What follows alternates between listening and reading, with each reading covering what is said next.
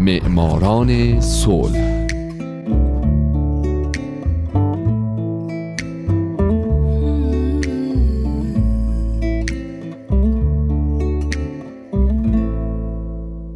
اینجا رادیو پیام دوسته و شما دارید به یک قسمت دیگه از معماران صلح گوش می‌دید.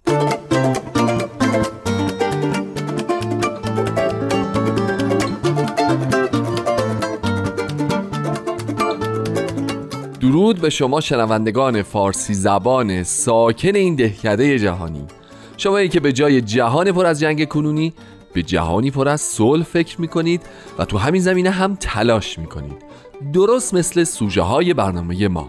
مثل زنان، مردان، شرکت ها و مؤسسات دولتی و غیر دولتی که برای رسیدن به صلح قدمی بلند برداشتن و باعث شدن ما الان تو دنیای امتری زندگی کنیم. من هومن عبدی هستم. ازتون خواهش می‌کنم به این قسمت از معماران صلح هم گوش بدید.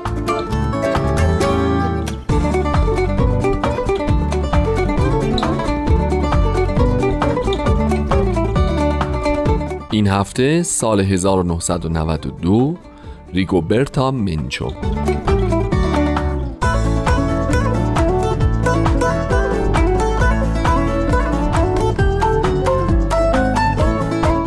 خانم ریگوبرتا منچو سیاستمدار و نویسنده گواتمالاییه. او در نهم ژانویه 1959 متولد شده بنابراین الان 55 سالشه. ریگوبرتا زندگیش رو وقف نوشتن درباره حقوق مردم بومی گواتمالا در طول مدت جنگ های داخلی و پس از اون کرده که اینها برای او جایزه نوبل صلح سال 92 رو به ارمغان آورده. ضمن اینکه ریگوبرتا به غیر از جایزه نوبل تونسته جوایز دیگه‌ای مثل جایزه شاهزاده آستوریاس رو در سال 98 دریافت کنه منچو در حال حاضر سفیر حسنیت یونسکو عضو حزب سیاسی بومی های گواتمالا است و همچنین به فعالیتهاش در حوزه های مختلف حقوق بشر ادامه میده.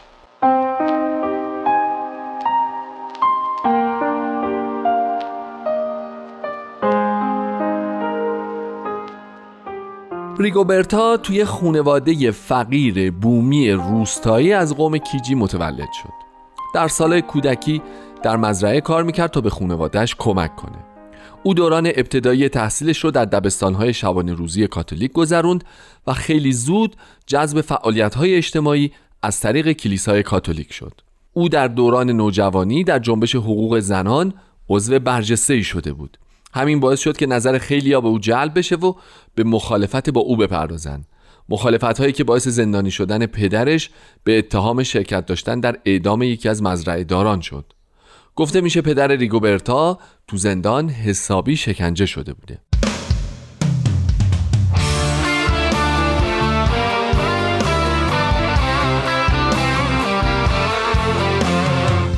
پدر ریگوبرتا ویسنته بعد از آزادی از زندان کمیته اتحادیه دهقانان یا CUC رو تأسیس کرد. در سال 1979 خود ریگوبرتا هم به این کمیته پیوست. در همین سال برادرش دستگیر توسط ارتش شکنجه و کشته شد سال بعدش هم پدر و هم مادر ریگوبرتا که برای دست یافتن به حقوق از دست رفته دهقانان فعالیت می‌کردند به دست حکومت کشته شدند اما اینها باعث نشد که ریگوبرتا پا پس بکشه بنابراین او فعالیت خودش در سی رو بیشتر کرد و در جریان اعتصابات و تظاهراتی که علیه حکومت تشکیل می‌شد حضوری فعال داشت. علاوه بر این او به فعالیت گسترده در مبارزات علیه نقض حقوق بشر که توسط نیروهای مسلح گواتمالا در طول جنگهای داخلی کشور اعمال شده بود پرداخت.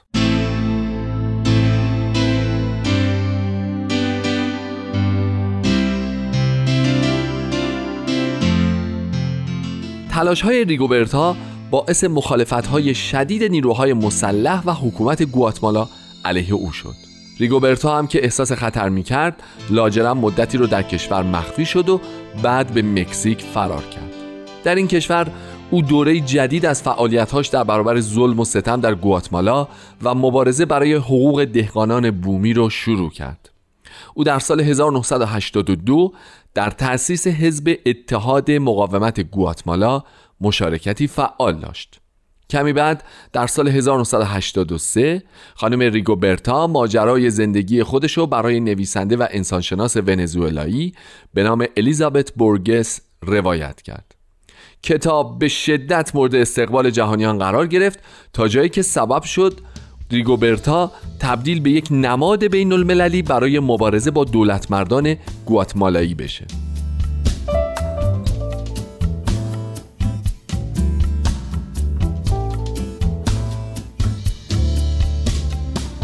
در اوایل دهه 1980 ریگوبرتا منچو برنده جایزه نوبل صلح سال 1992 به عنوان عضو کمیته ملی هماهنگی اتحادیه دهقانان یا همون سی سه بار به گواتمالا برگشت تا از حقوق دهقانان بومی دفاع کنه.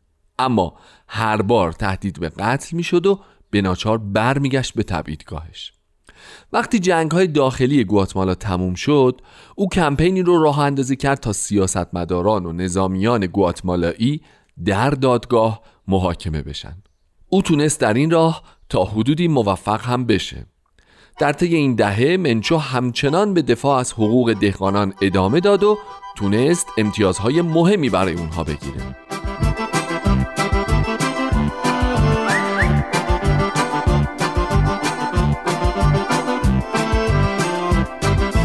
در اوایل دهه 1990 بسیاری از سازمانهای حقوق بشری منچو رو به عنوان کاندیدای دریافت جایزه نوبل صلح پیشنهاد دادند. بالاخره در صبح روز 16 اکتبر سال 1992 منچو با یک تماس تلفنی از راه دور از طرف سفیر نروژ در مکزیک از خواب بیدار شد. سفیر به او گفت که به خاطر به رسمیت شناختن فعالیتهاش در راه عدالت اجتماعی و آشتی قومی فرهنگی او برنده جایزه نوبل صلح سال 92 شده. منچو جایزه رو پذیرفت و بعد از مدتی در سخنرانی دریافت جایزش گفت امروز ما باید برای دستیابی به دنیایی بهتر دنیایی بدون فقر و نجات پرستی تلاش کنیم. وقتی ما برای همزیستی مسالمت آمیز و حفاظت از محیط زیست تلاش می کنیم همگی ما عمیقترین احساس رو نسبت به نوع بشر از خودمون نشون میدیم. بذرهایی که مدت طولانی در خواب فرو رفته بودند اکنون سر باز کردند. اگرچه آنها در دنیایی جوانه می‌زنند که در حال حاضر پریشان و بلا تکلیفه اما شکی نیست که این جریان طولانی و پیچیده خواهد بود.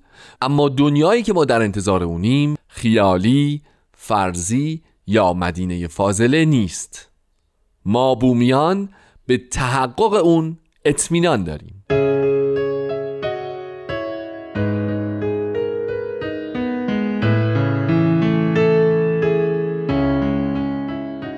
بعد از دریافت جایزه منچو از سراسر جهان بجز گواتمالا پیام تبریک دریافت کرد. بسیاری از رؤسای جمهور و مقامات کشوری از جمله رئیس جمهور آمریکا و پادشاه اسپانیا شخصا باهاش تماس گرفتن و بهش تبریک گفتن. البته بعد از همه اینها بالاخره دولت مردان گواتمالایی هم او رو به کاخ ملی دعوت کردند و ازش تقدیر کردند. البته این در حالی بود که رئیس جمهور مکزیک به افتخارش یک روز رو در کشورش تعطیل ملی اعلام کرد. اینجوری هم نبود که همه ازش تقدیر بکنن. هستن کسایی که منچو رو یک دروغگو می‌دونن چرا که معتقدن خانواده او کشته نشدن و منچو با تبلیغات خانوادهش رو مبارزانی در راه صلح و آزادی برای دهقانان جا زده.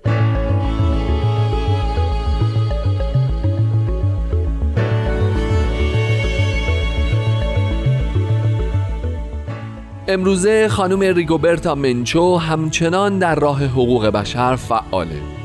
او و پنج زن دیگه برنده جایزه نوبل صلح از جمله خانم شیرین عبادی مؤسسه زنان نوبل صلح رو تأسیس کردند تا تجربیاتشون رو در تلاشی یک پارچه گرده هم بیارن برای حمایت از حقوق زنان در سراسر دنیا.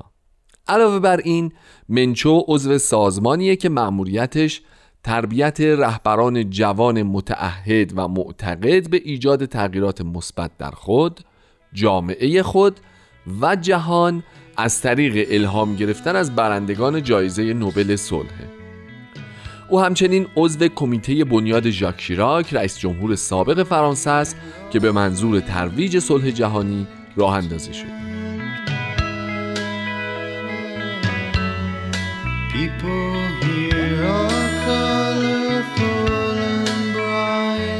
اما نکته آخری که می‌خوام درباره منچو بگم اینه که بعضی ها بعد از دریافت جایزه نوبل صلح توسط منچو به کمیته نوبل ایراد گرفتن چرا که معتقدم منچو زمانی دست به اسلحه می برده و مبارزه مسلحانه هم می کرده ریگوبرتا اما در جوابشون گفته اگر من مبارزه مسلحانه رو انتخاب کرده بودم اکنون باید در کوهستان ها می بودم من به عنوان یک مسیحی کارم درست مثل یک مبلغ مذهبیه.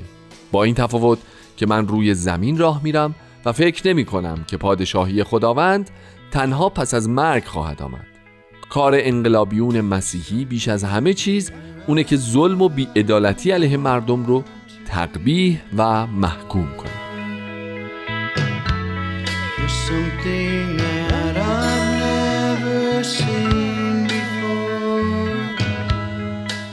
دوستای عزیز اصلا وقت نیست. بنابراین من هومن عبدی. امیدوارم شمایی که الان شنونده برنامه بودید در آینده برنده جایزه نوبل صلح باشید. شاد باشید و خدا نگهدار.